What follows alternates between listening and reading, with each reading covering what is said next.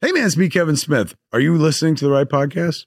Because you're supposed to be listening to Three Guys in a Flick. Are you listening to that right now? Then you're in the right place. Enjoy. Ladies and gentlemen, please take your seats. The show is about to begin.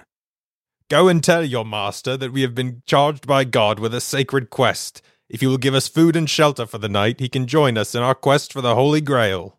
Well, I'll ask him, but I don't think he'll be very keen. He's already got one, you see.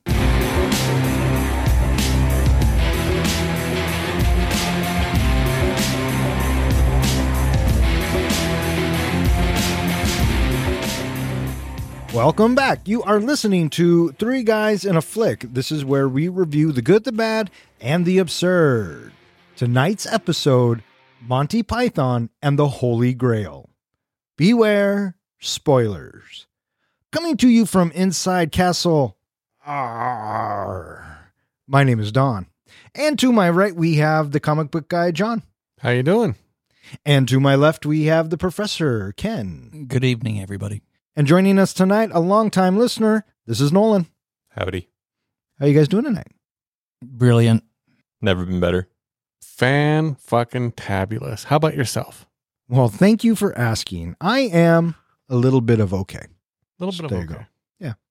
Tonight we are talking about Monty Python and the Holy Grail, and this comes to us via the Bronco helmet, and it was submitted to us by our longtime listener, Nolan. Hey, Nolan, why Monty Python and the Holy Grail? This movie, I think I've seen at least once a year since I was a very little kid. My dad, a long time ago, bought the DVD for it, and my family, it's just been a staple of our movie watching throughout the years. My brother and I can quote it, we quote it back to each other all the time. And it's just, al- it's always like stuck with me, the nostalgia. And every time I watch it, I just think different jokes land better or worse. And I just am obsessed with it. I think it's hilarious. And listeners, that is in fact the power of film. I love the fact that it's a family movie for him. It's something that they it bonds them all together. My question for you, Nolan, have you seen Spamalot the musical? I have not. Oh, you need to see it. It's it really complements the movie. It is really good. Hey, Nolan, do you like musicals? the, they're very hit or miss for me. Well, this one would be a hit. Am I still banned from musicals? What was the last musical? I don't remember. then yes. Until you remember, I mean, this it can't all live on the professor and I. We have enough. Was uh, oh, it the Muppet movie, I think? Okay, okay, there you go. Yes, it was the Muppet movie. And what do you think? Should we? I'm, I'm asking you, but I already know the next one. Oh, shit. What is it? Well, I'm not going to tell you. you sure you don't want to tell us? I No. think you want to tell us. No, because the ban will continue.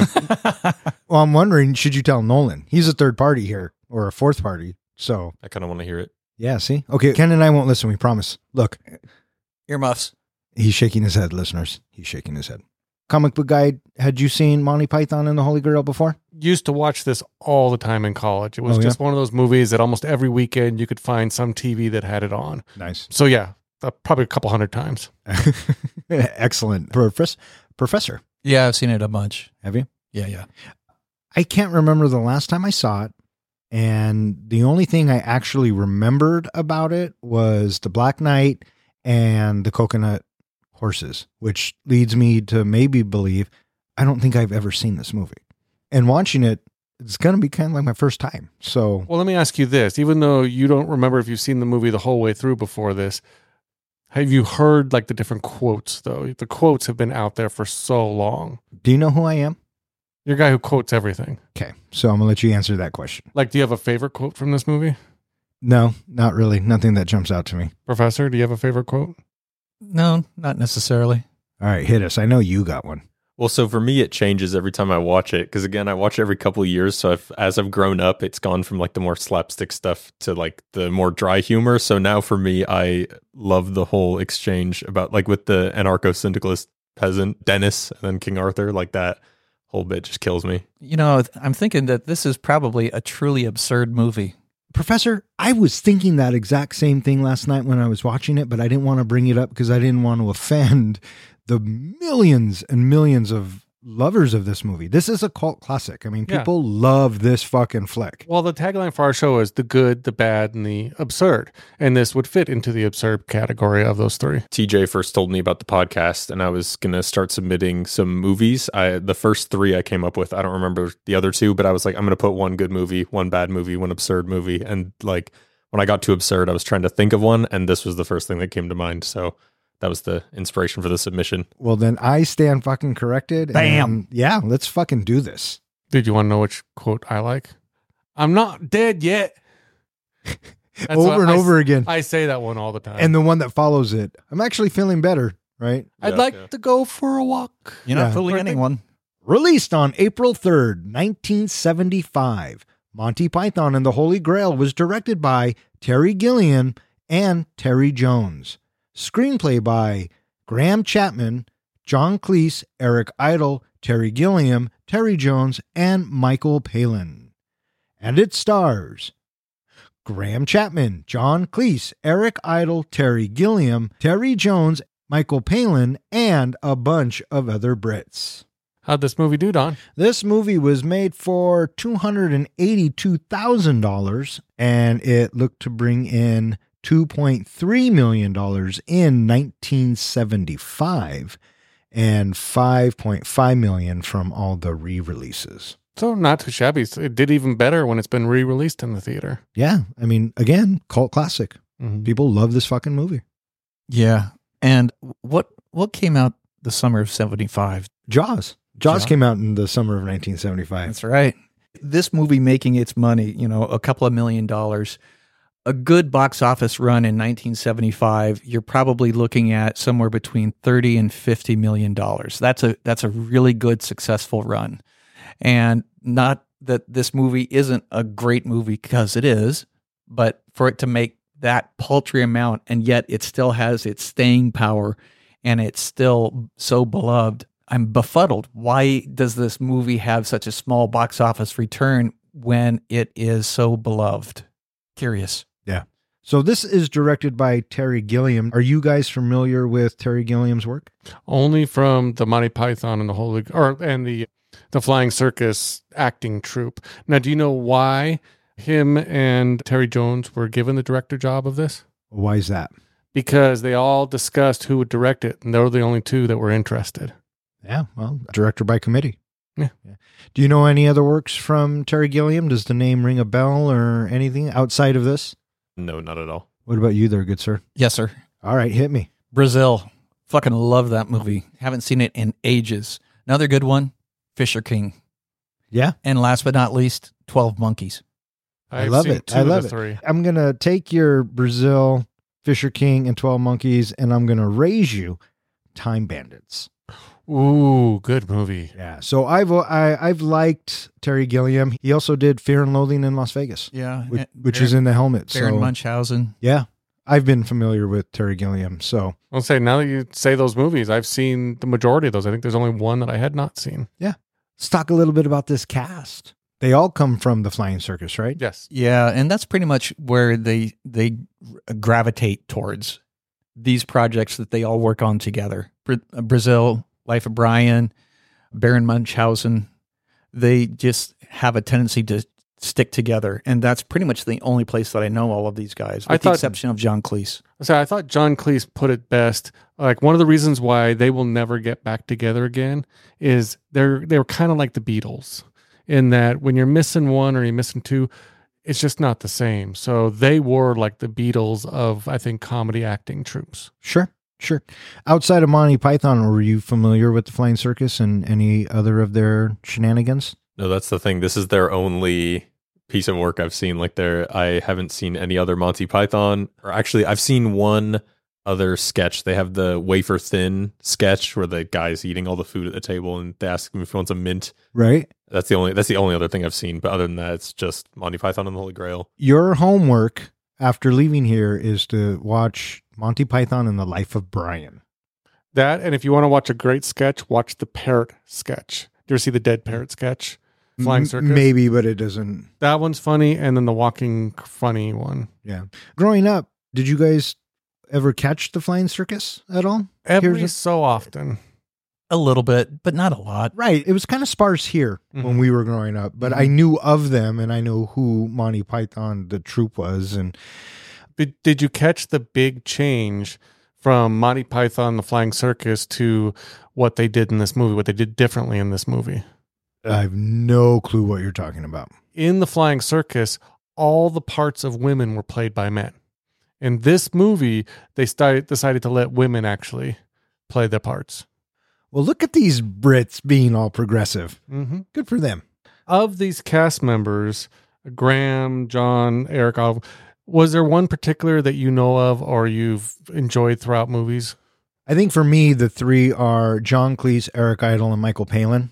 I'm a big fan of Fish Called Wanda. Mm-hmm. Yeah, that's a great movie. Yeah. And uh, so that's where I'm kind of familiar with John Cleese. And they all look familiar, and I know they. I've seen them in movies, and I've seen The Life of Brian, but those three stand out to me as the most recognizable cast members. I was going to say it's about just about the same thing. John Cleese and Eric Idle are the two that I've always loved. Yeah. Did you catch anything in the movie going on with Graham Chapman during this filming? Which one's Graham Chapman? He played King Arthur as well as a bunch of other roles.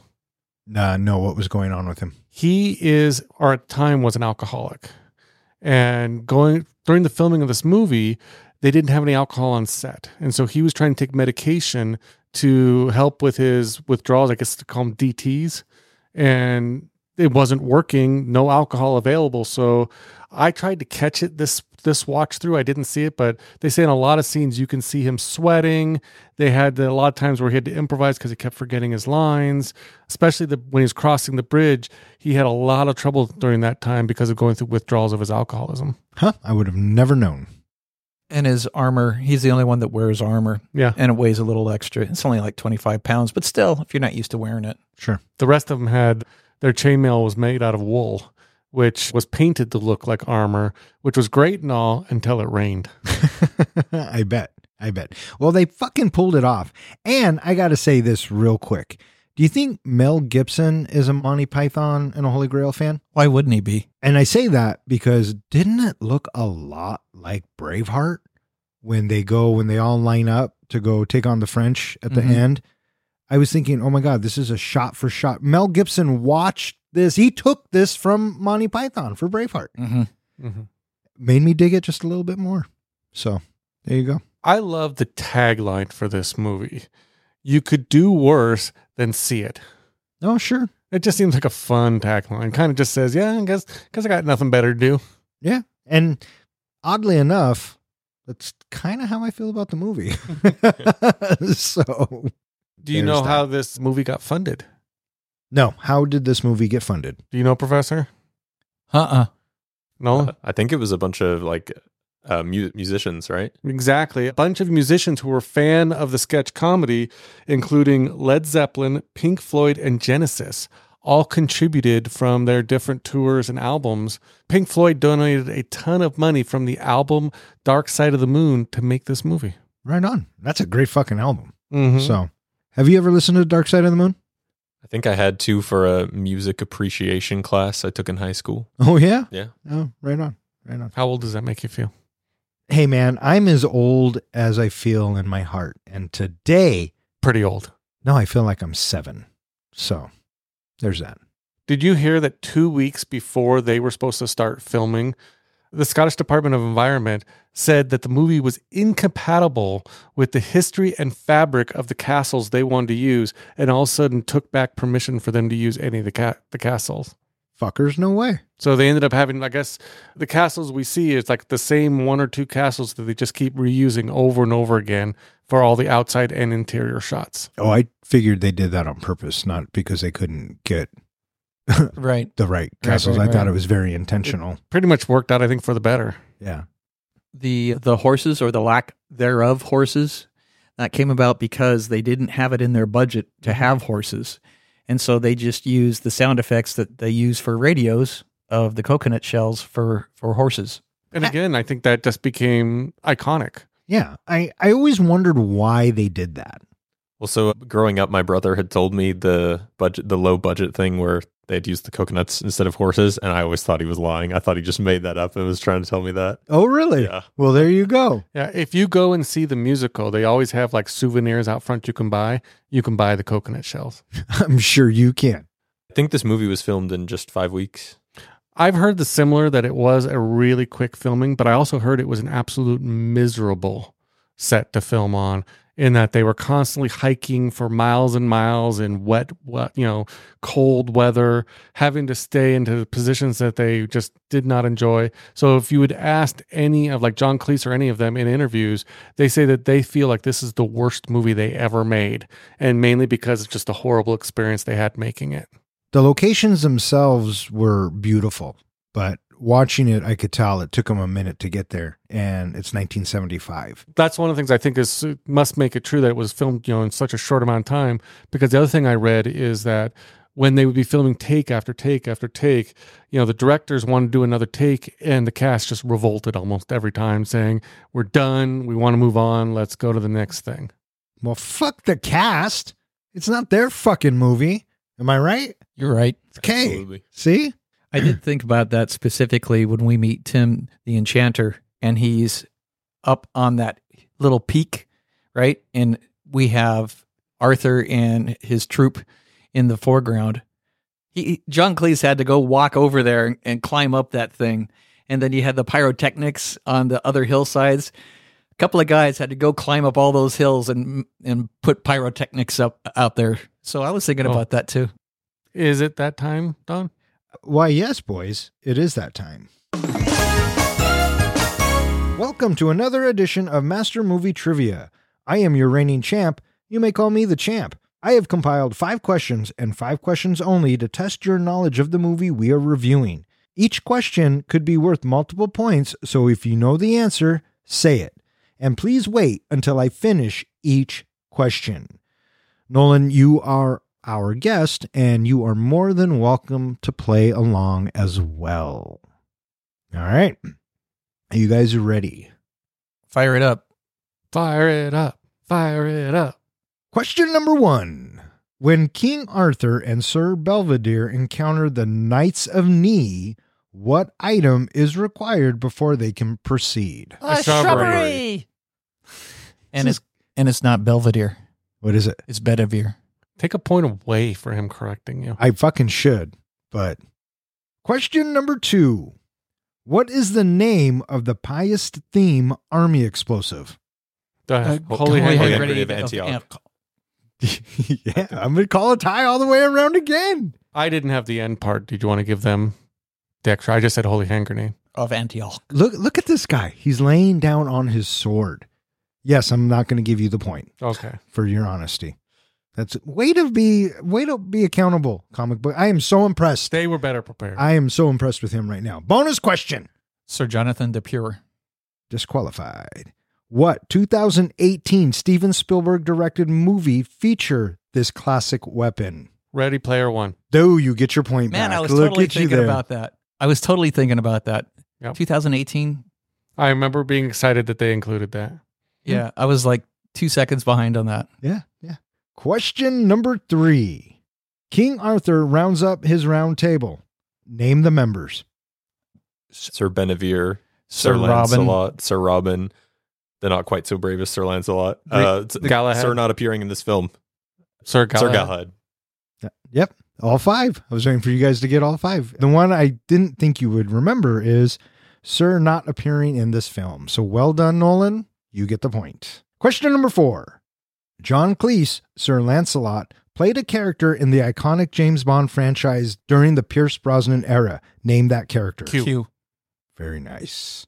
And question number five What was Sir Lancelot's favorite color? Blue.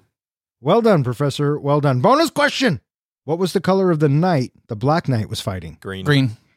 Very good, Nolan. Very good. Way to come in. After tallying the points up, Professor and comic book guy, you have tied and being edged out by Nolan. Nolan, you are tonight's winner. Congratulations. You are one step closer to movie immortality.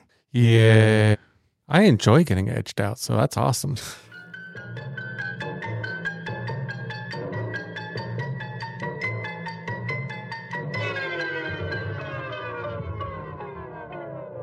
In AD 932, King Arthur and his squire Patsy traveled Britain searching for men to join the Knights of the Round Table.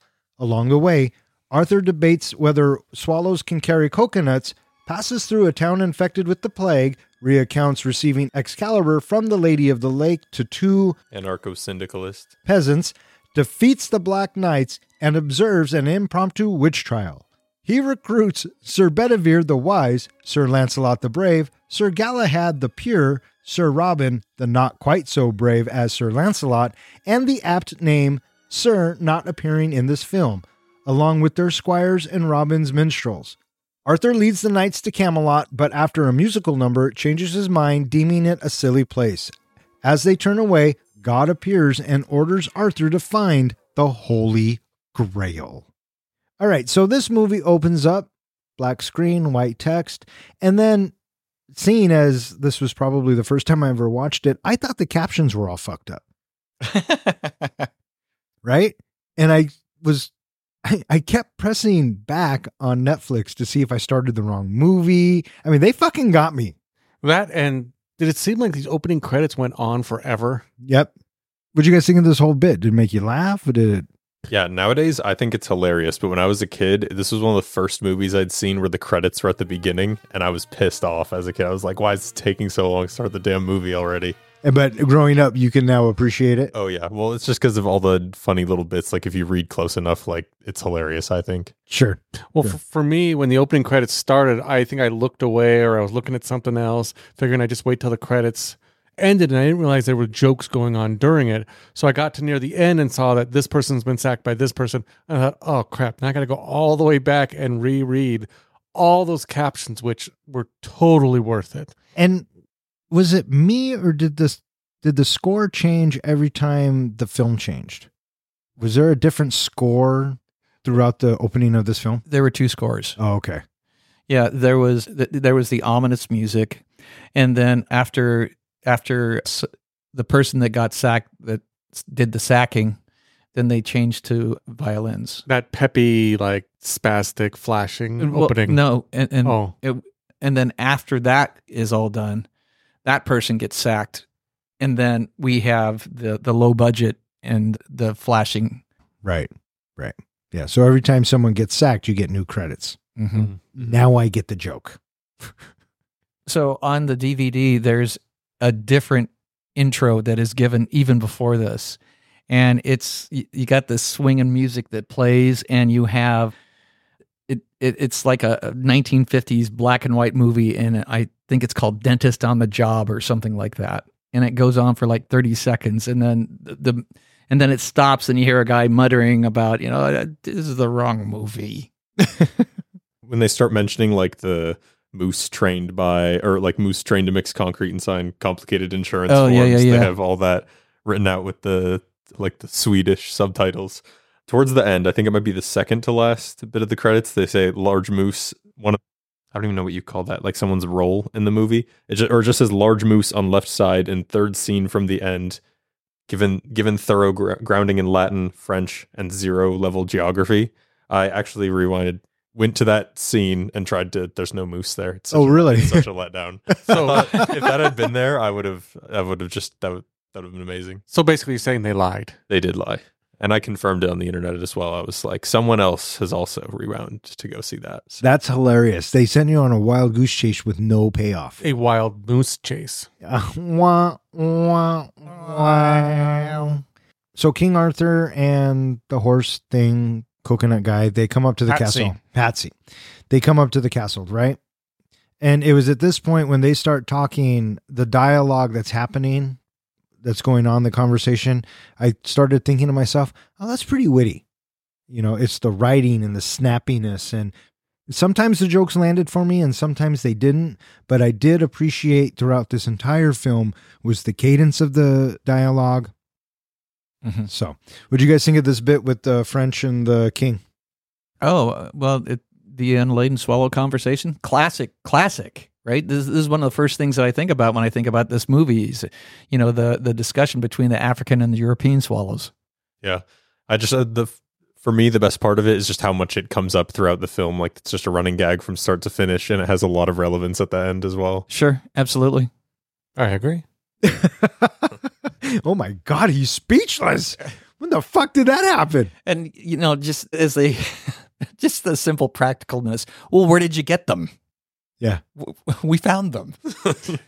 I just love the fact of that, and I think we've all been there where two people are just arguing or having con- some kind of conversation. You're feeling a third party, and you just kind of walk away. Oh yeah. I just love it. I- you know, it happens to me all the time at parties. It's like, okay, I have nothing to contribute. I'm just going to walk over here. Oh, is that all it takes? Yeah. Oh, okay. Good to know, guys. And so after the king, Bring out your dead. Did you- Ding. what'd you guys think of this bit? This is one of my favorite scenes. Why is that? I don't know why. I just love the fact. First of all, again the quotes. I always love the the old guy with "I'm not dead yet" and all that. I love the the fact that if you watch it closely, you can see they're all trying not to laugh. Like, did you catch Eric Idle biting onto the scythe or whatever so that he wouldn't laugh? And John Cleese is looking away from the camera. They're all just losing it at that point. No, I missed it. What about you? What'd you think of the scene?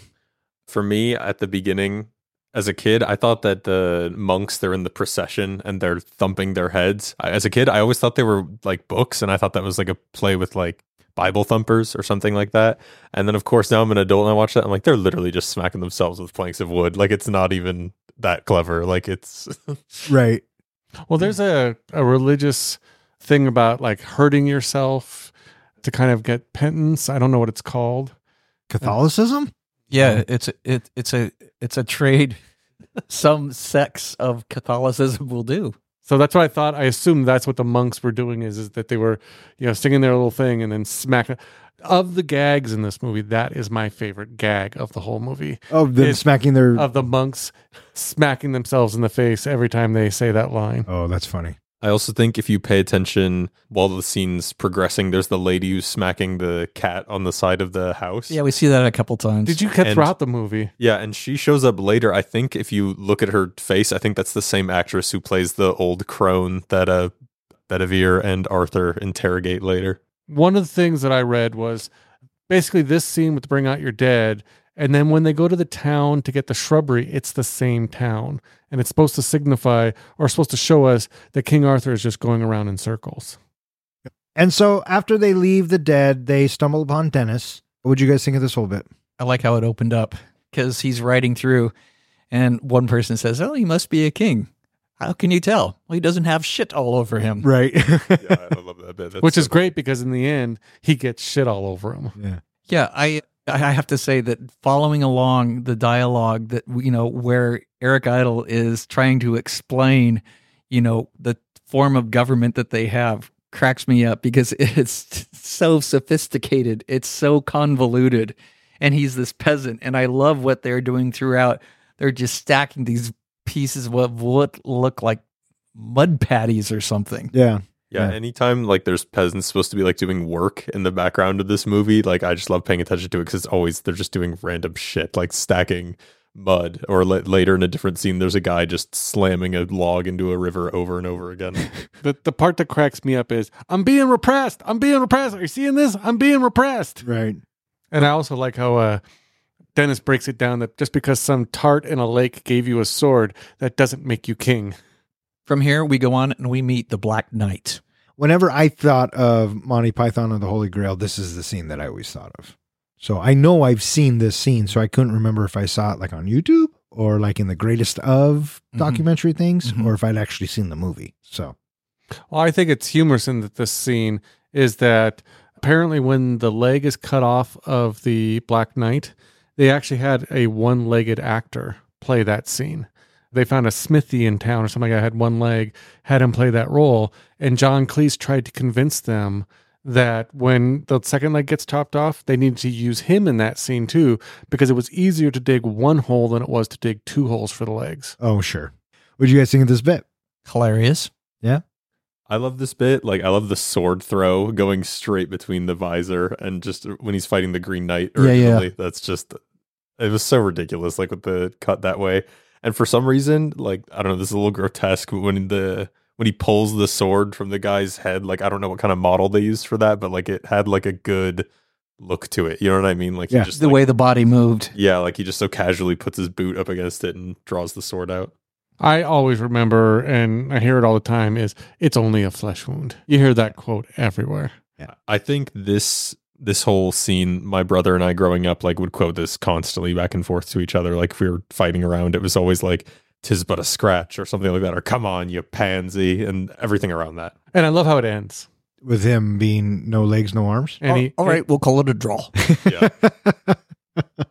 For me, one thing that I noticed particularly this time is if you look at the bridge he's defending, it's just like this tiny shitty bridge. Like there's no river underneath it, no nothing impassable where you couldn't just go a couple meters one way and be around him, but it's just this little wimpy thing and Sure. insists by sin on on standing by it. So Right.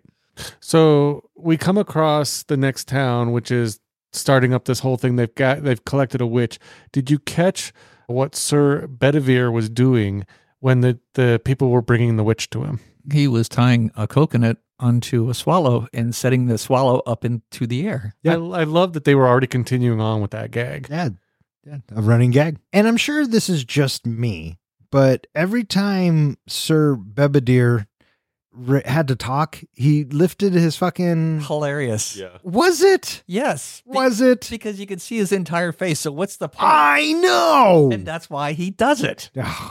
it drove me fucking nuts. It's like the people who are like if they're very like snarky with you and they'll like adjust their glasses before telling you off or correcting you. No, sure. Made him look smarter. Yeah. Yeah. So yeah, they're trying to burn this lady. They think she's a witch. Well, and they had to come up with a reason why she is a witch. right. And she turned me into a newt. Turned you into a newt. I got better. Yeah, Uh, a- a- and the logic that they have, you know, Wh- what what floats on water? Wood. Very very small rocks. I love what when they figure out okay to test if she's a witch to see we have to see if she weighs as much as a duck, and so they put it they put her on the scale, and she ends up weighing the same. What did she say? I didn't catch it. Oh, I, I don't remember, but it, it, sh- she's just flabbergasted. Mm-hmm. Do you remember what she said? I think she says that's a fair cup, and I think that's like a UK slang or term, and I think that's like like okay, that's fair. I think that's like what it means. Like it's Like she accepted it, Yeah. and that was that. Okay, well, I, I weigh the same as a duck, so I must be a witch. Yeah, absurd, I- absurd. I, I loved how passionate John Cleese looked when he's yelling, "Burn her, burn!" her!" so Arthur recruits Bebedeer. We get a little montage, and it's it's a book of the film revealing Sir Lancelot the Brave, Sir Galahad the Pure, and Sir Robin the Not Quite So Brave as Sir Lancelot. And Sir not appearing in this film, which I guess was the baby of one of the actors, Oh, was it? one of the yeah one of the children, That's funny. uh, they go to Camelot next. That's correct. They yeah. go to Camelot. which is a silly place. What would you think of the dance number and the singing? It was a musical number. Did you like this bit?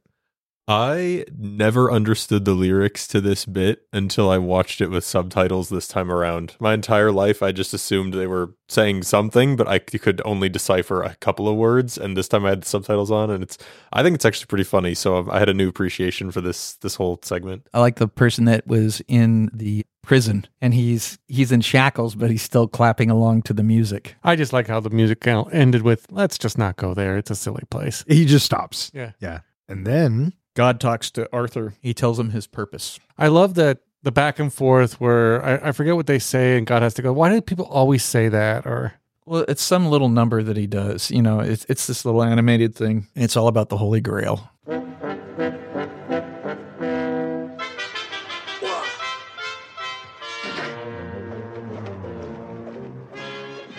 Arthur and his knights arrive at the castle occupied by French soldiers who claim to have the grail and taunt the Britons, driving them back with the barrage of barnyard animals. Bedivere concocts a plan to sneak in using a Trojan rabbit, but forgets to tell others to hide in it. The knights are forced to flee when it is flung back at them. Arthur decides the knights should go their separate ways to search for the Holy Grail. A modern day historian filming a documentary on the Arthurian legend is killed by an unknown knight on horseback, triggering a police investigation. King Arthur and the Knights of the Round Table, they now stop at a castle where there are these French soldiers inside and the taunting and badgering begins. I love how that's their weapon of choice. Is like, you know, if you're going to k- stay here, we're going to keep taunting you. until finally they fucking start throwing barnyard animals at them. Did you know that that is based off of a like real history? Really? Yeah, that idea was taken from there was a siege of a castle or of a town where basically both sides were starving. And the side inside the town were ran out of weapons, ran out of everything. So they actually took what the remaining food they have and started throwing it at the soldiers outside the gates. The soldiers outside the gates assumed that if they could throw food at us, that they could probably last this siege much longer. They must have a lot of food inside. And because of that, they gave up and went away. Interesting. I would have words with that general who retreated. Moron. I think Right. just take the food and eat the food. Well, yeah. Yeah, yeah. What'd you guys think of this thing? Loved it You just loved this movie all the way around, didn't you? pretty much. I like that. For the animals, I guess there were certain like animals they wanted to use and they had to go with what they could find. So that's why you got the flinging cow coming at them. One of the other things that they found, and I think they might have used it in a scene later, but driving into the filming one day, one of the people found a dead sheep on the road. Oh, really? And so they actually took the roadkill sheep, cleaned it all up, filled it with something, and used that as part of the catapult. They said it smelled horrible. I could imagine. As it should. There's just a lot of taunts in this sequence that I, my brother and I, of course, always would, like throw back at each other. Like, your mother was a hamster and your father smelt of elderberries. Mm-hmm. Or especially when he's when he's done with them and he's saying, "Now go away, or I shall taunt you a second time." Yeah, that I, I've I've said that many times. Another fun bit is we get the first run away. I was just going to say that, yeah, the, which becomes a recurring bit throughout the movie. And actually, I think I've heard my brother in law say that many times. So now I get it. One of the things I was going to say, Nolan mentioned foreshadowing earlier, was when the French say, you know, uh, hol- a grail, we have one of those, or our boss has one of those. I thought that was foreshadowing because eventually they end up back at the same castle again. Oh, and it turned out to be the same grail that they were talking Yeah. about. Yeah. Yeah. Yeah. And so, Bedivere, sir, I have a plan. I- you know, when they rolled this thing up, I who rolled it up because they were hiding behind the fucking. Well, I think They're, they uh, roll it up first and then they run away. Well, no, because they're they they crawl up from the, Oh. the ditch after that. I they're think. watching it being Oh, rolled up, right? I think it's the the pack mules, Patsy, and Oh. or is that his name, Patsy? yeah. Yeah. and like those guys. So the French come down and they take it in, and it's a Trojan horse. And I kept thinking to myself, well, who's in it? Because they're all over here. Yeah, joke's on me. He did it on purpose. Speaking of Patsy, one thing I forgot to mention earlier. Did you catch Patsy's one line in the entire movie? It's only a model. Yeah, when they first got to Camelot and looked up at the hill, King Arthur talks about how impressive Camelot looks, and Patsy just quick quietly and quickly says, "It's only a model." Do you know who Patsy is? I can't remember his name. Terry Gilliam. It's the fucking director. Why am I the only one that knows that? Because we have a lot of our characters played by five people. Okay. So which one of the five is it? I I had to look. Do you know which actor plays the most roles in this? G- n- Eric Idle. No, Michael Palin. Michael Palin. He played God damn it. twelve roles in this movie. I don't doubt it. I like him. Are you, side note, er, I really like him in A Fish Called Wanda.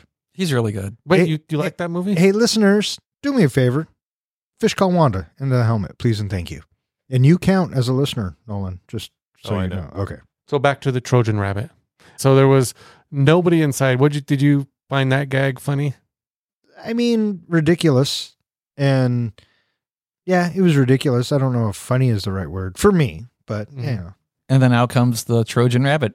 It catapulted. Which naturally was going to happen. I love that it landed on the same guy who had gotten hurt from a previous scene. He was all in the bandages.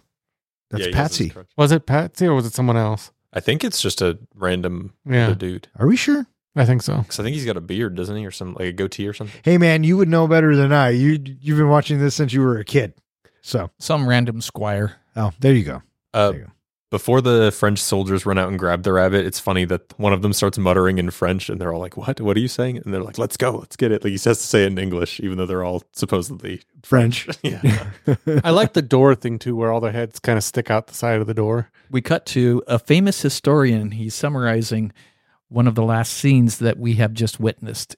When out of the blue, here comes a knight, goes galloping by and slashes him in the throat. I tried to actually look up this time who was the knight that went ahead and committed the murder, and because I kind of felt like are they trying to create a murder mystery throughout this whole thing, and they just say in the listing some random knight. I could have swore it was John Cleese, but I was probably wrong. Probably.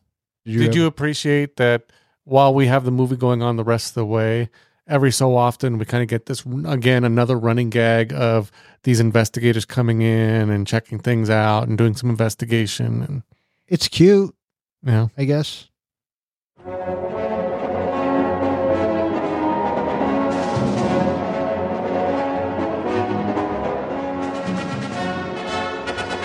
Arthur and Bedivere are given directions by an old man and attempt to satisfy the strange requests of the dreaded knights who say nay. knee. Nee.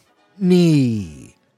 Sir Robin avoids a fight with the three headed knight by running away while the heads are arguing among themselves. Sir Galahad is led by a grail shaped beacon to Castle Anthrax, which is occupied exclusively by young women who wish to be punished for misleading him, but he is unwillingly rescued by Lancelot.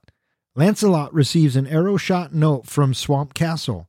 Believing the note is from a young lady being forced to marry against her will, he storms the castle and slaughters several members of the wedding party, only to discover that the note is from an effeminate prince. I don't know if I had caught before that the old man that basically gives them their instructions, he's the same guy that ends up on the bridge of death, isn't he? That asks them the questions. Yeah, it, it's the same guy. Yeah, it's It's a s- T- Terry Gilliam. Yeah, it's the same guy because he has the same missing kind of eye, clouded eye, and Ah, yeah. So I thought that was kind of interesting. I didn't expect that.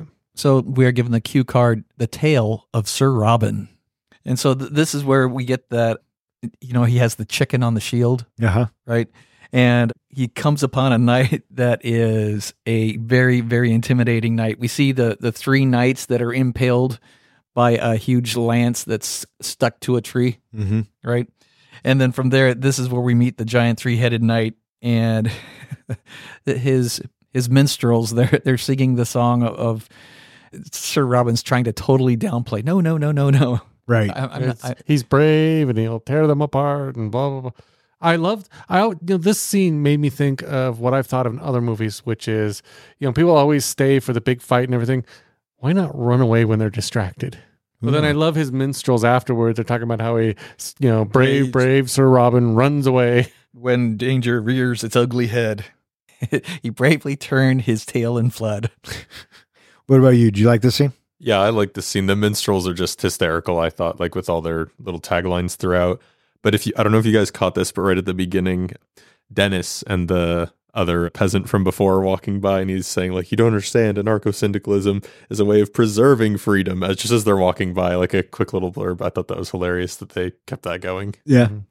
So we have the tale of Sir Galahad, and this is where Galahad he is he it appears that he's lost, and it, it's rainy, it's dark, and then he sees a castle off in the distance, and we hear probably wolves howling in the background, and he is all of a sudden looking at the Grail above the castle, and it's oh type of thing, Mm-hmm. Right. and so we are taken to Castle Anthrax. What do you guys think of this bit? I thought in the beginning it was really like if it was any other movie, the like the aesthetic and the vibe they set up with how like I don't know, like dreary it is as he's approaching the castle. Like if it was in any other movie, like a movie that took itself more seriously, like it would be a great like it was great cinematography, I thought. Right on. I thought of it if this was a porn movie, I would have to watch it because I, I don't think I would leave Castle Anthrax. well, I'm I'm kind of on your side there, bud. he's Galahad the chased at first, so he's like, I can't do any of this. I have to leave. I have to continue. Where's the Grail? Where's the Grail? Right. I think it's funny when they lay him down in the bed and then they say they'll call for the doctors and then the two like the two women show up and he's like, They're doctors? Like these these women here. Yeah. Yeah. Very funny. I, I like how they're explaining who they are, that we are all but young blondes and brunettes between the ages of 16 and 19 and a half, cut off in this castle with no one to protect us. I just like the part where they admit that oh the grail thing you saw that was you know so and so who accidentally turned on the thing she lures people in that way you know because of this you're going to have to punish us Right. Wicked, Right. bad, naughty, evil Zoot. and that's when he started to get into it. he's like oh okay Yeah. Yeah. She must be punished, and therefore she should have a spanking. I should have a spanking. A spanking, a spanking. Yes. Yes, I want a spanking. Me too. Me too. Yes, yes. You must give us all a good spanking. A spanking, a spanking. i think the professor liked this scene. I think so too. I think he needs a spanking, Tiffany. Well, they yeah, basically Galahad drags him in, and he's like, "No, no, don't! I'll drag you. We gotta get you out of here. I'm here to help you. I'm here to." And he's like, "No, I think I'll stay. I think I'm okay." He's like, oh, hello. Uh, n- no, come, come. And Sir Lancelot saves Sir Galahad from almost certain temptation. We have a cue card that says scene 24. Oh, see, okay, yeah, then it is this one. And that's where the crazy old coot tells Mm-hmm. Mhm. tells them they need to go to this cave. So on their way, Arthur and Bedivere, this is where they encounter the knights who say "Nee." Now, I failed in watching it the first time. I that there's a word you say to them that makes that hurts them. Now, did they not have that in any of their discourse the first time they met Well, them? clearly they must not have. right. And I didn't catch that word until the scene was almost over. It t- And- it takes some time to figure And, it out. and I almost wanted to go back to see if they had said it prior to Yeah. because I had the same question. I really, I'm, I am highly confident that it would not be used. What wouldn't? it. So yeah, we get the Knights of. Ne- I love the fact the guy's so super tall, and he obviously just wants to help his garden or something because he wants a shrubbery. You must appease us. We want a shrubbery. At first, I wasn't sure I- if I heard that correctly, but yeah, it was a fucking shrubbery.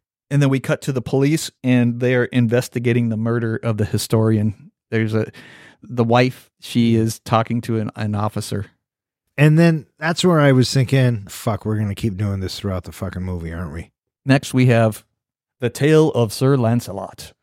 Or actually, there's the scene with it's like a transition scene where the guy is writing and then That's yeah, because the rumbling interrupts him. right because the tale of Sir Lancelot, the the card gets messed up, Mm-hmm. Oh, you're right. Okay, yeah, I couldn't remember and, that. and and so that's when it starts with a little montage of the guy.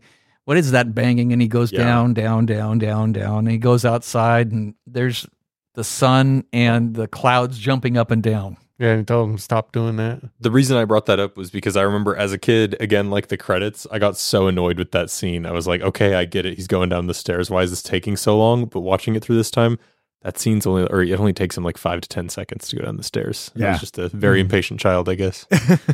Shocker. With the uh, tale of Lancelot, you know, we start with that that prince who doesn't want to get married.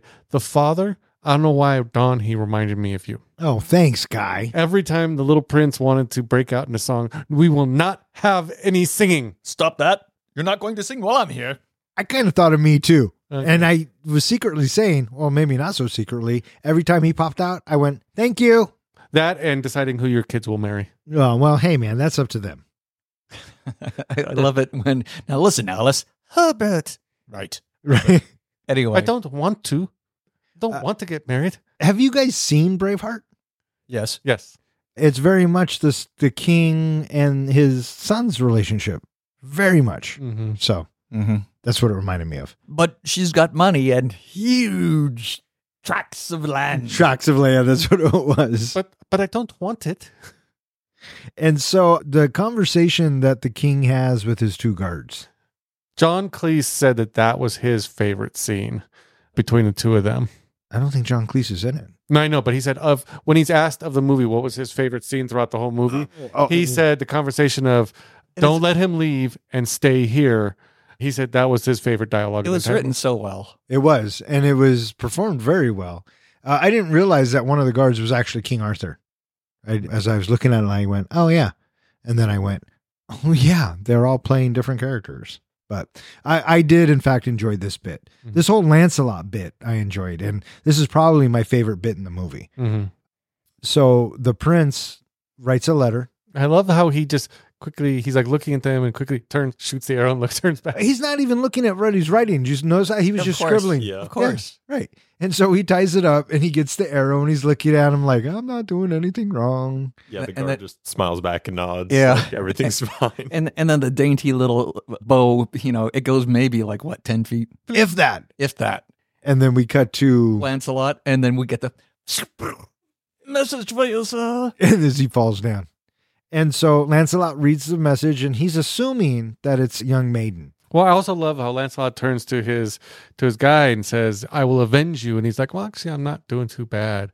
That running gag. Yeah. yeah. But the one of the best parts, I know Don, you were talking about this is one of your favorite scenes.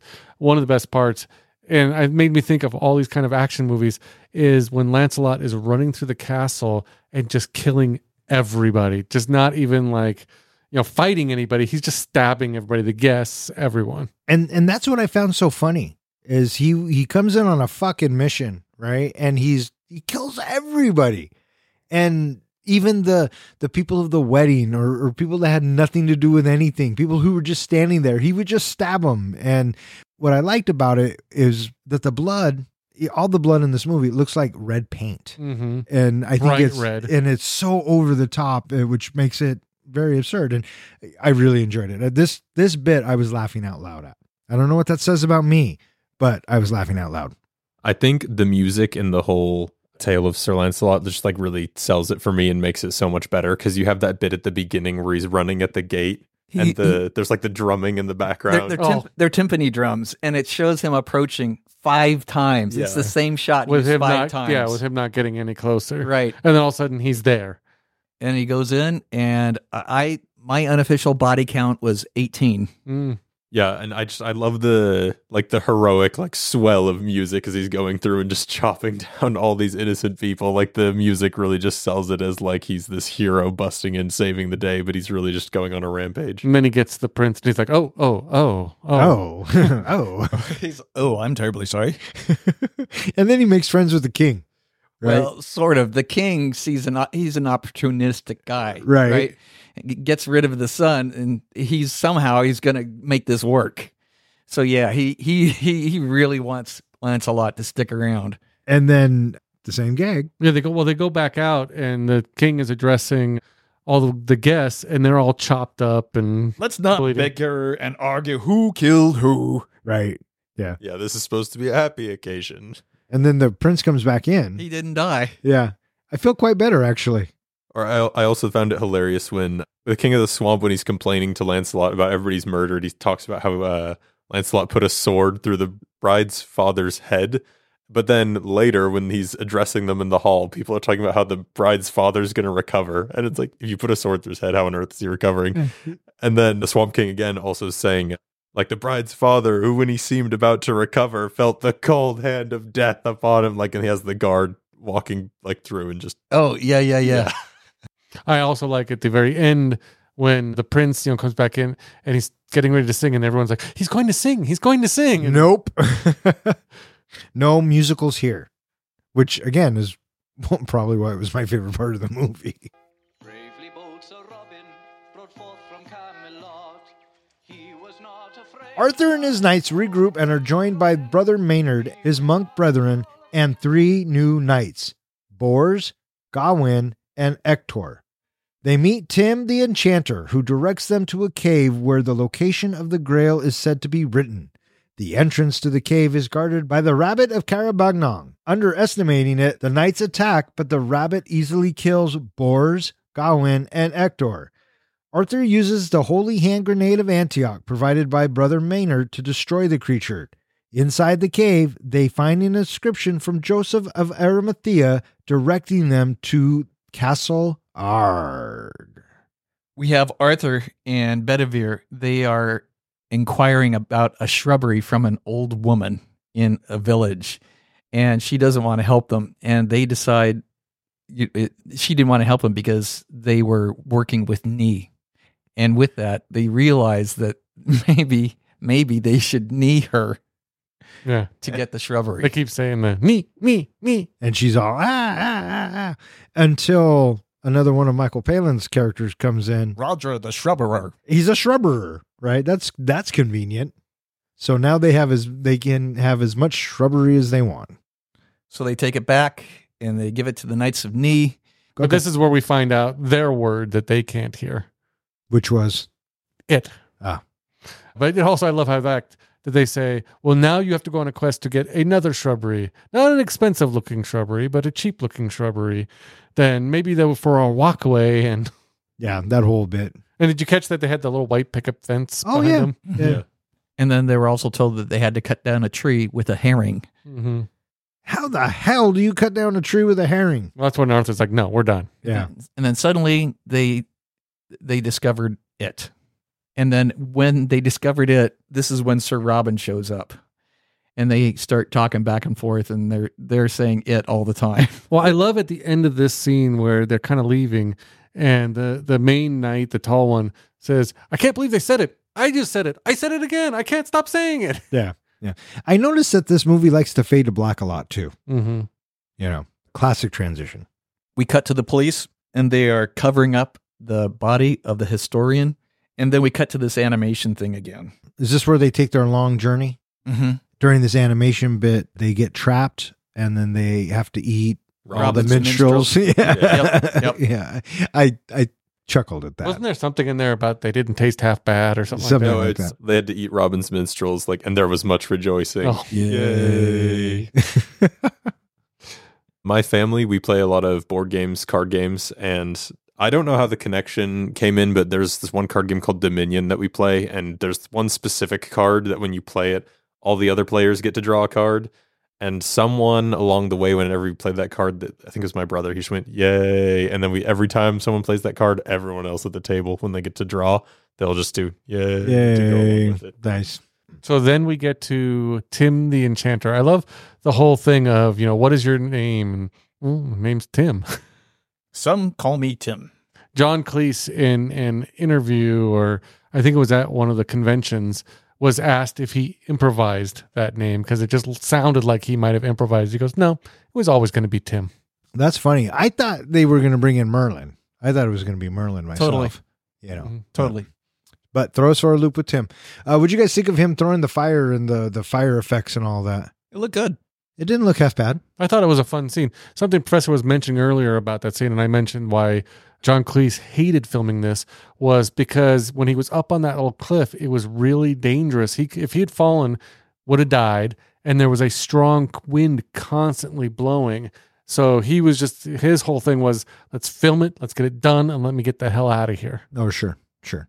I like his staff because you could see the flame coming out of it. And I was thinking, well, that's pretty good pyrotechnics for back in the day. I thought so too. And so he tells them where to find the location of the Holy Grail. Well, no, to find the cave that'll have the location of it supposedly inside. That's what I just said. What'd you guys think of this whole bunny thing? Did you hear the story behind the bunny? I did not hear the story behind the bunny. that was obviously a real bunny that they got from a woman that owned this bunny. It was like a show bunny or something. And she had two instructions from one, the bunny was not to be hurt, and the bunny was not to be dirtied. Well, they basically took what they thought was some kind of removable, washable dye and dyed like, you know, blood red all like all over it. Turned out that was permanent dye. That's awesome. And I noticed that.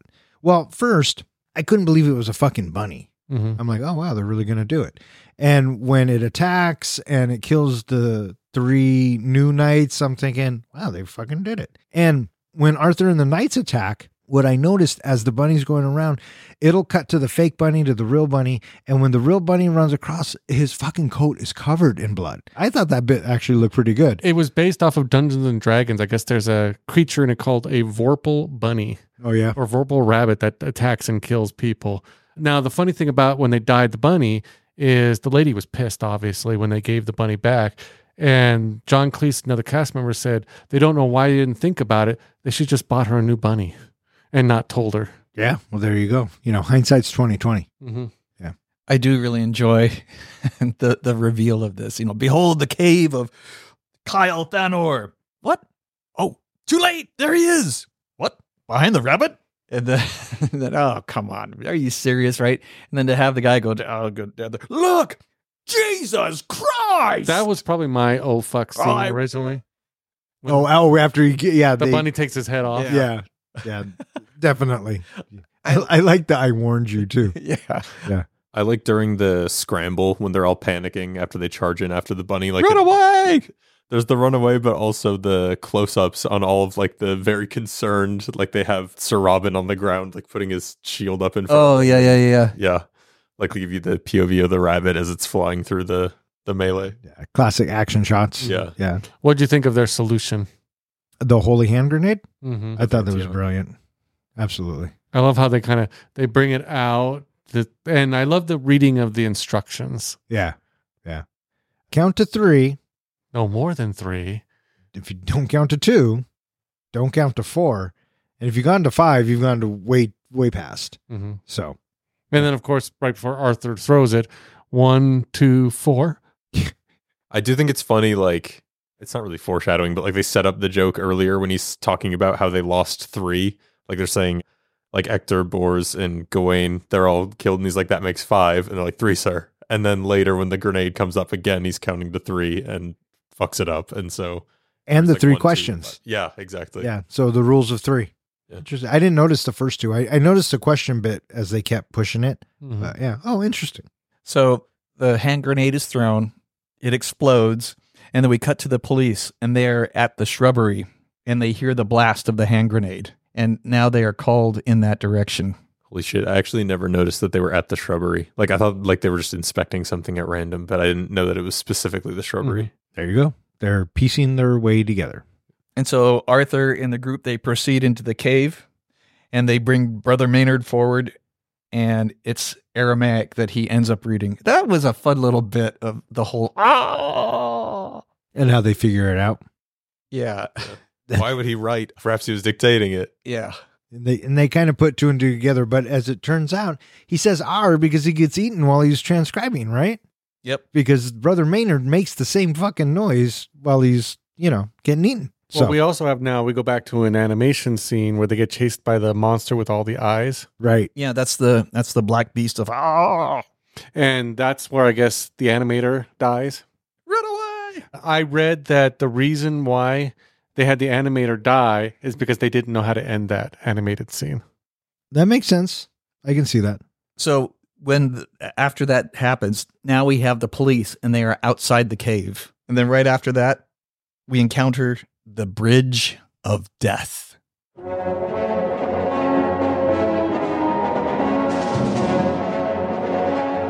A cave monster devours brother Maynard, but Arthur and the knights escape after the animator unexpectedly suffers a fatal heart attack. The knights approach the Bridge of Death, where the bridge keeper demands they answer three questions in order to pass or else be cast into the Gorge of Eternal Peril. Lancelot easily answers simple questions and crosses. Robin is defeated by an unexpectedly difficult question, and an indecisive Galahad fails an easy one. Both are magically flung into the gorge. When Arthur asks for clarification on a question regarding the airspeed of an unladen swallow, the bridge keeper cannot answer and is himself thrown into the gorge. Arthur and Bedivere cannot find Lancelot, unaware that he has been arrested by police investigating the historian's death. The pair reach Castle R, but it is occupied by the French soldiers from earlier in the film. After being repelled by showers of manure, they summon an army of knights and prepare to assault the castle. As the army charges, the police arrive, arrest Arthur and Bedivere for the murder of the historian, and break the camera, abruptly ending the film. Roll credits. So what did you guys think of the bridge of death? I thought it was humorous. I'm not going to lie. I thought they make it out to be this big thing. And it reminds me of Indiana Jones. It reminds me of Lord of the Rings. I thought it was fun. I just liked that the first set of questions were super easy. And so then Sir Robin's like, oh, I can do this. And no problem. He's finally showing some bravery, goes up, and immediately is tossed off. yeah, I, I, I kind of saw that coming. Yeah, I thought it was funny how in the beginning King Arthur is saying, "Sir Robin, you you go ahead and go first. and then they says, and then he passes it off to Lancelot. And I thought the tie-in there that I thought was funny is that Sir Robin's title is defined by the not quite not quite as brave as Sir Lancelot. I just thought thought that was funny. And Lancelot's like, fuck yeah, I'll do it. And he goes up and passes and crosses the bridge. Uh, what'd you guys think of the rest of them? Loved it. right? You know, we get an overly complex question. Well, what is the capital of Assyria? You know, it's like, oh my god. Right. And and so then, so then when you have Galahad go up, that he gets, he's expecting something complex, but he gets the easy. What is your favorite color? Blue. No, yellow. And he's gone, right? Because he, he said blue because of Lancelot. Right. But he should have said his real favorite color. Now, yeah. Did you know the bridge guy cheated? In 932 AD, Assyria did not exist, so it had no capital. Oh, well, fuck this movie. That's it. Dropping it like two points. And then when we have King Arthur get up there, and then what question does he get? What is the airspeed velocity of an unladen swallow? What do you mean? An African or European swallow? What? What? I don't know that. And then he after he gets flung off. How do you know so much about swallows? Well, when you're a king, you have to know these things. And the joke from the opening comes full circle. So, so they get to cross and they come and they get to Castle R. Well, before that, we we see was it Galahad being arrested? Yeah, well, first we get a little intermission card. For some reason, we get like this little 10 second intermission. I don't know what that was about. But yeah, then right after that, then there's Lancelot. He's being Oh, arrested. Lancelot, yeah. And then Arthur and Bedivere, they are presented with a ship and they are taken to Castle. Ah. And it's the same castle that the French were at. Mm-hmm. So they try to get in and it's not happening. The French are just like, haha, more taunts. I always assume they just dumped their chamber pots on them. oh, maybe. That's kind of what it looked like. Yeah. Yeah, it, It- looked like they just got showered Look- with shit. Pretty Yeah. nasty. Which again goes back to the joke earlier about how can you tell he's a king? Right. He's not covered in shit. Yeah. And so, and this is the bit that really reminded me of Braveheart when they're getting ready for the battle and just the shots, and you have the long spears and all the. It, it's like they took their time to really craft these shots. And for what it is and what this movie is, I. I enjoyed this scene because it looked great. I They thought it looked used very well. they used 175 local students. They pa- paid, I guess, like two pounds each, and uh, you know, food for the day for that army scene. Yeah, look good. I really like the scene too. I think like the army looks great. One thing I like, probably one of the only things I would change about this movie is I wish in the front they had some of the like really dressed up knights and they're pretending like they have horses. I wish they each had someone behind them with the coconuts like clacking them together. That would have just really made it for me. And so they get ready to attack, and then the cops come. Yeah, right when they start their attack, the police car pulls up and then, all right, all right, stop, stop, stop, stop, stop. You know what that reminded me of for some reason? Blazing Saddles. Yes, where they kind of go offset. Yeah. What did you guys think of how they ended this film? it was a very abrupt ending and i, I get why because you know you, you had you had the clashing of the two eras and with that it's like mm, mm, all right i guess It definitely felt like that. That's what maybe they were leading up to, but it was so abrupt, and it just felt like they didn't know how to end it, so they just did that. Yeah, it was extremely anticlimactic. When I saw it, I was thinking, is this really the end? Or are they fucking with me like they fucked with me at the opening? yeah. No, it is fucking over. And that was it. And that's Monty Python and the Holy Grail. i have something that has nothing to do with the film that came up just out of coincidence you happened to bring up blazing saddles the number one grossing movie for 1974 was blazing saddles Oh, was it? mm-hmm. Oh. It's not like we reviewed it or anything. no it's not like it Yeah. at all Weird. I would say that Monty Python and the Holy Grail probably holds up a little bit better than Blazing Saddles. You think? Just a tad. Did you ever see Blazing Saddles? No, I did not. You don't need to. but you can listen to the podcast, Oh, there you go. all right? Because it's on there. Or I guess I have one final comment. The I guess it's the music at the intermission, but also the just the very end when you let it run. Uh, Uh-huh. I for some reason I love that music. I think it's amazing for some reason. It's Really? Mm-hmm. elevator music, but for me, Mhm. it's just I could listen to that for a while. I don't know why it's so satisfying. because it's the magic of the movie. It's the magic of the experience that you just had and all this nostalgia it brings back. It's the best time machine. So that's fucking awesome, Nolan. I love that. Welcome to a new segment we like to call Face the Wheel. The premise is simple I will spin the wheel, and whatever category comes up, John and Don will apply it to the movie that we are reviewing. Once they have presented their idea, it's up to you, listeners, to let us know via social media or our website which idea you like best. So here's the categories mashup, combine the movie that we're reviewing with another movie, plot, change the plot, rename, rename the movie, genre, change the genre, reboot, reboot the movie, cast, premise, etc. Fuck it. Skip the wheel for the week. I liked it better when it was called. Well, that's pretty self explanatory. Spin again. Duh. Pick any. Duh. Again. Add any character from any movie. So here we go. Spin it. And as the wheel is spinning, Nolan, you are more than welcome to play along as well. Sounds great. What'd you hit? Pick any Pick any. No, you get to pick whatever you want. Yeah. mashup. Oh, you're picking mashup. Why not? All right. All right. So Ooh, that's a tough one. I'm gonna have to think on this one. I don't. I'm ready. So- Nolan, do you have, do you need some time to think? Of I'll some? probably need some time, but I think you Okay. guys could go ahead and All right. Well, I'll go first. You go second Okay.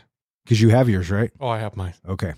I'm going to take Monty Python and the Holy Grail and as the as Arthur and his knights are on their quest, they're going to stumble upon Indiana Jones and Dr. Henry Jones and they are going to combine efforts and through madcap shenanigans and death-defying experiences and they have to get through the booby traps together. They're going to find the Holy Grail and the and King Arthur is going to stay back and protect the Grail, and it's going to be called Indiana Jones and the Holy Grail. I want you to know, I almost came up with the exact same thing, but I thought it might be a little too obvious. Well, it's kind of on the nose, right? Talk about the easy way out. So you want to hear mine? Fire away, guy. So we pretty much have the same movie, Monty Python and the Holy Grail, except instead of having the police little interactions throughout it, they're being hunted by an alien creature who goes basically since these creatures have been hunting throughout time the the, the greatest sport which is human they are taking out it's taking out the knights one by one yes we have a predator hunting the each of the Monty Python cast of King Arthur's, you know, knights as they're going along, setting up traps, all of that, to we finally have the showdown between King Arthur and the Predator. Good thing he's covered in shit because it can't see through the shit. That way, King Arthur is able to lop off its limbs and give it a flesh wound. So basically, we have King Arthur and the hunt for the Holy Grail. King Arthur and the Hunt for the Holy Grail, listeners. All right, what do you got there, guy? I got. I'm coming up with nothing right now. This is tough. This is a lot harder than I thought it would be. I don't know. The, the first thing that came to mind, no idea why, uh, was Monty like mash it up with the Hunt for Red October, just because that lake at the end. I just like could picture like if a sub pulled up and just they all loaded onto the sub before going to the to the castle. But that's not. That's just what came out. So, what would you call it? so that's why I don't think it's a great mashup. Hunt for the Red, Oc- Red Holy Grail. No, I would call it Monty Python and the Hunt for the Red October. Exactly. There you go. Yeah, it's, Yeah. It, it makes it good for a good name, but not so Yeah. much a great. And either way, you get Sean Connery in it again. Either way, you get Sean Connery. That's true. So, just steal yeah. the cast. Hey, man, I like it. That's good. That's good. I I pr- I'd put money behind it. Eh, maybe, maybe. I, th- I, I think mine was the best, but yeah, I think yours was pretty good. But wouldn't it be fun to have King Arthur in Nolan's movie talking to Captain Ramius? And Captain Ramius is talking to King Arthur about, I don't know if you make that good of a King Arthur or not. oh, maybe. You're Right. not my king. And there you have it, listeners. Let us know via social media or our website who you thought had the better use of the category. And that concludes this week's. Face the wheel. All right, that was a lot of fun. And just so you guys know, I did get listener feedback for the Stand By Me round. Really? Yes, I did. And they said they liked the comic book guys the best. It was Stand By the Lost Boys. So, all right. Hey, thank you, listeners or listener. You know who you are. And I just want you to know that you have filled my heart with happiness. Wait, so John won by one vote? by one vote. Hey, that's all you need. That's all you need. Oh, it's pretty close. Sometimes it just takes one. That's right. All right. What do you guys think? You guys ready to rate this flick? I'm ready to rate this flick. John, are you ready to rate this flick? I fart in your general direction. Your mother was a hamster and your father smelt like elderberries. Wait, what, what are you asking? That's not bad. That's, it started off really. It's kind of like this movie. It started off really good, and then just kind of fills it up. Professor, how do we do our ratings? We do our ratings on a scale of one to five fucks. Five fucks is a movie that we think is cinematic gold. A one fuck movie is a movie where you watch it once, you're done. You're never going to watch it again. And what's a zero? A zero fuck movie is a movie where you get done watching it and you turn to your buddy. Oh, for shit's sake. What the hell? Why did you make me watch this? I want one hour and 31 minutes of my life back. Or in other words, we just don't give a fuck. Uh, it is customary here at Three Guys in a Flick to give our guest the option of either going first or waiting. So, Nolan, would you like to go first or would you like to wait? I think I'd like I'd like to wait. Yeah. Okay. Yeah.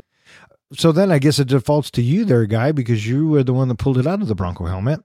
Well, since I pulled it out, I will go first. I love it. I'll give you something to pull. Fucking finally gives me an invitation, an I- open door. I know. I know. Jeez, I've been waiting forever. What, three years? Almost three years. Yeah. Jesus. Okay. You before I start, Don, would you like to guess what my rating shall be? I will play along this week. And Monty Python and the Holy Grail, you're going to give 3.25 fucks. Is that your final answer? That is my final answer. That's interesting you would choose that. You either love Monty Python or you're probably pretty annoyed by it. I remember when I first saw Monty Python and the Holy Grail and thought it was a pretty funny movie with a lot of quotable lines. I even used the lines bring out your dead, I'm not dead yet, I got better, it's only a flesh wound, and others all the time. There is no denying the comedy in this movie and being based on a comedy by an acting troupe, if you're familiar with the Monty Python show, it gives gives the same good feelings of that show. It's a movie that really defines coordinated utter nonsense. My only issue with this movie is once you've seen it, I feel like each viewing afterwards moves it just a little more from funny to annoying. I've watched this movie so many times in college and even after that, that last night's viewing felt a little bit painful in parts, to be honest. Monty Python and the Holy Grail is a comedy classic, and it deserves its cult following. It's definitely a movie I could recommend watching to others who haven't already seen it, or if it's been a long time. But if you have seen it many times, like myself, it might be best to let it live happily in your memory than rather than revisit it if if it's on, I likely will watch some parts of it, but I can't my, see, see myself wanting to watch it all the way through. So for those reasons, I'm giving Monty Python and the Holy Grail three and a quarter fucks. Bang, baby. Three and a quarter fucks from the comic book guy. Guessed right. All right. You or me there, guy. You go first. Monty Python and the Holy Grail. I will go ahead and say that this was probably the first time that I really sat down and watched this, and I can appreciate the kind of humor that it is. I like British humor. I like a lot of these actors. I've seen them in different bits all throughout my movie going lifetime. But for me, I think that if I didn't catch on to the craze when I was younger, I'm not sure I would have caught on to it now. And it's not that it's bad. It's very well made. You can tell it's low budget and they're doing the best that they can. And I really thought watching it last night, this is fucking absurd. But like we said in the opening, I felt bad for calling it absurd because I thought I would be insulting people. But no, this movie is fucking absurd. And I think I had more fun talking about it with you guys than watching it. So I don't know what that says about me but I do know what it says about this movie. I think that it dragged in some places. I think I like Life of Brian better. I think I laugh I laughed more with Life of Brian. I remember seeing that, so there is that. But overall, I'm going to give Monty Python and the Holy Grail 2.75 fucks. Sorry, Nolan. Okay. Monty Python and the Holy Grail is a movie that I watched a lot when I was young, and it is a staple for me and my circle of friends from high school. It is very beloved in our circle of friends. I have quoted this movie numerous times. The characters are a lot of fun for me, and I really enjoy watching the movie every time, and it never gets old for me. The movie is hilarious in its slapstickness.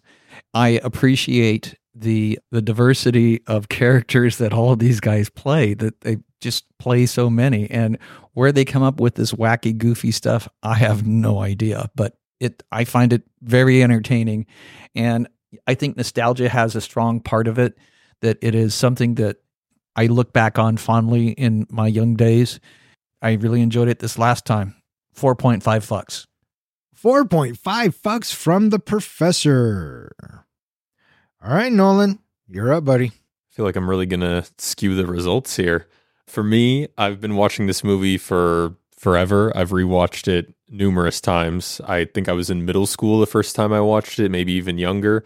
There's just so much nostalgia factor for me and the fact that my family revisits this movie once every year or once every other year. And every time a different joke will land a lot harder than before. And it makes more sense to me either because I'm older or I'm just paying closer attention to certain parts of it.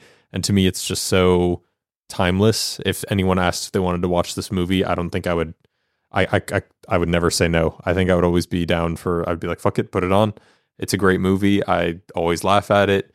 And I, I I don't know if there's just something wrong with me that makes me love it so much, or if there's something wrong with everyone else who can't appreciate it as much.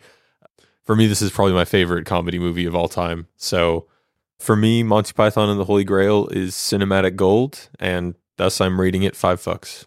All right.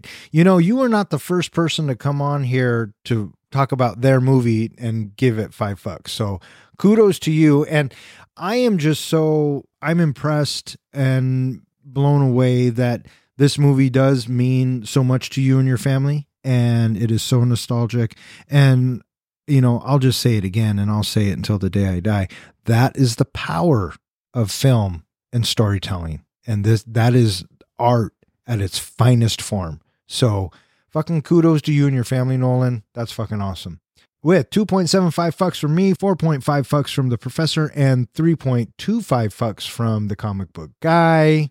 That gives Monty Python and the Holy Grail an average of 3.5 fucks, which puts it in the 18th spot, tied with Devotion, Free Guy, Little Miss Sunshine, Peanut Butter Falcon, Heat, and Big Trouble in Little China. Have you seen any of those? No. Okay. That makes me sad. I've, It- I've heard of Big Trouble Little- in Little China. It is slightly better than Tango and Cash, Tremors, Oceans 12, Barbarian, Summer School, and It Chapters 1 and 2. what about those Haven't seen a single one of those movies.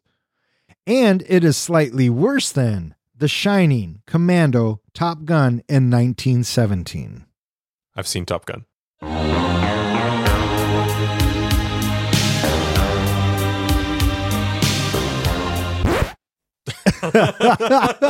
Hey, it's one Yeah, yeah uh, it's one Oh, man. movie and it's Top Gun. Hey, did you listen to the podcast on Top Gun? Did you guys do both Top Guns? Yeah. I'm pretty sure I listened to both. Yeah. Okay. I know I listened to the new one for sure, but I don't remember what you rate, guys rated the original Top Gun. But when I watched it, maybe it's just because I was I wasn't part of the time or I wasn't around when it came out, but I thought it was so overrated. Like my brother hyped it up so much, and I watched it, and I was like, it's okay.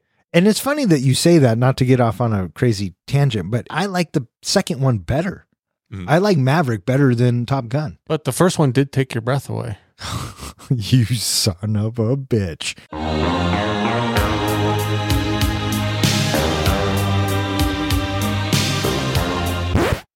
All right, that is going to wrap it up for this episode of Three Guys in a Flick. If you would like to know which episode we are going to be reviewing next, please check out our website And speaking of which, John, where can they find us? They can always find us at three guys com, where we go ahead and post all of our show notes, our podcast, and we have a web op form on there where you can contact us and submit movies you would like us to review next.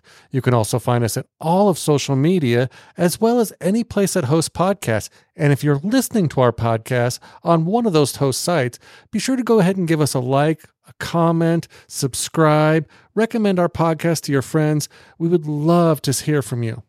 All right. I just want to thank Nolan for coming on and talking about his favorite movie with us. Thank you so much for sharing your stories and your experiences. And I just fucking love the fact that that's what movies do. Did you have a good time? Yeah, I had a great time. Thank you for having me. Absolutely. You now have a seat with the three guys. And- so anytime you want to come back, you're more than welcome. And anytime he actually watches another movie, maybe he'll have something else to submit. No, Oh, that's a that's a great point. We should give him some suggestions of movies to watch. I don't know. There's a whole podcast series I think he can listen to. That was just, you beat me by half a second. That's where I was going. I also want to thank anyone else who listens and who has suggested a movie. If you keep listening, we'll keep recording. For Three Guys in a Flick, I'm Don. I'm John. I'm Ken. And I'm Nolan. Neat, neat, neat, neat, neat, neat.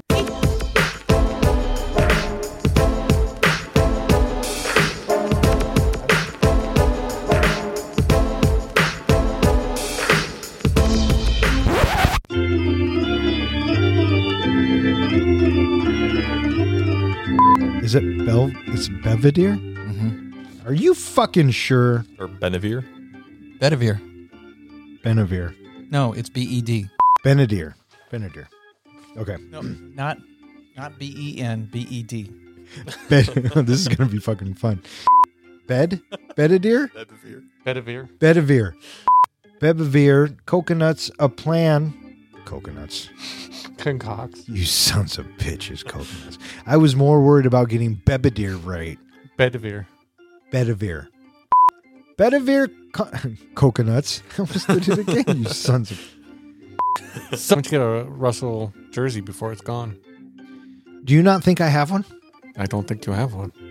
I have one. You have a Wilson jersey? Yes, I have a Wilson jersey. How'd they do this season? You purchase it almost immediately. What did you say? I said, how'd they do this season? They finished at eight and nine, dick. Yeah, They that's fucking even, awesome. Didn't even make the playoffs. You can fuck off too. Are you trying to piss me off? So you having buyer's remorse on that jersey, or is it a collector's item All now? right, get out. Why are you waving that paper back and forth? Do I'm you have? just ready. Are you ready? I'm ready, but I want to know what the professor's got. I'm gonna go out on a limb. Professor did such a good job last week. I'm gonna say this time he doesn't have anything. Am I right? This What? is where the professor impresses us with his porn name abilities for a movie. What do you got, John? I have Mount My Python and the Happy Trail. That's pretty good. What about you? You got any? Do you got one? Not really. What about you, Nolan?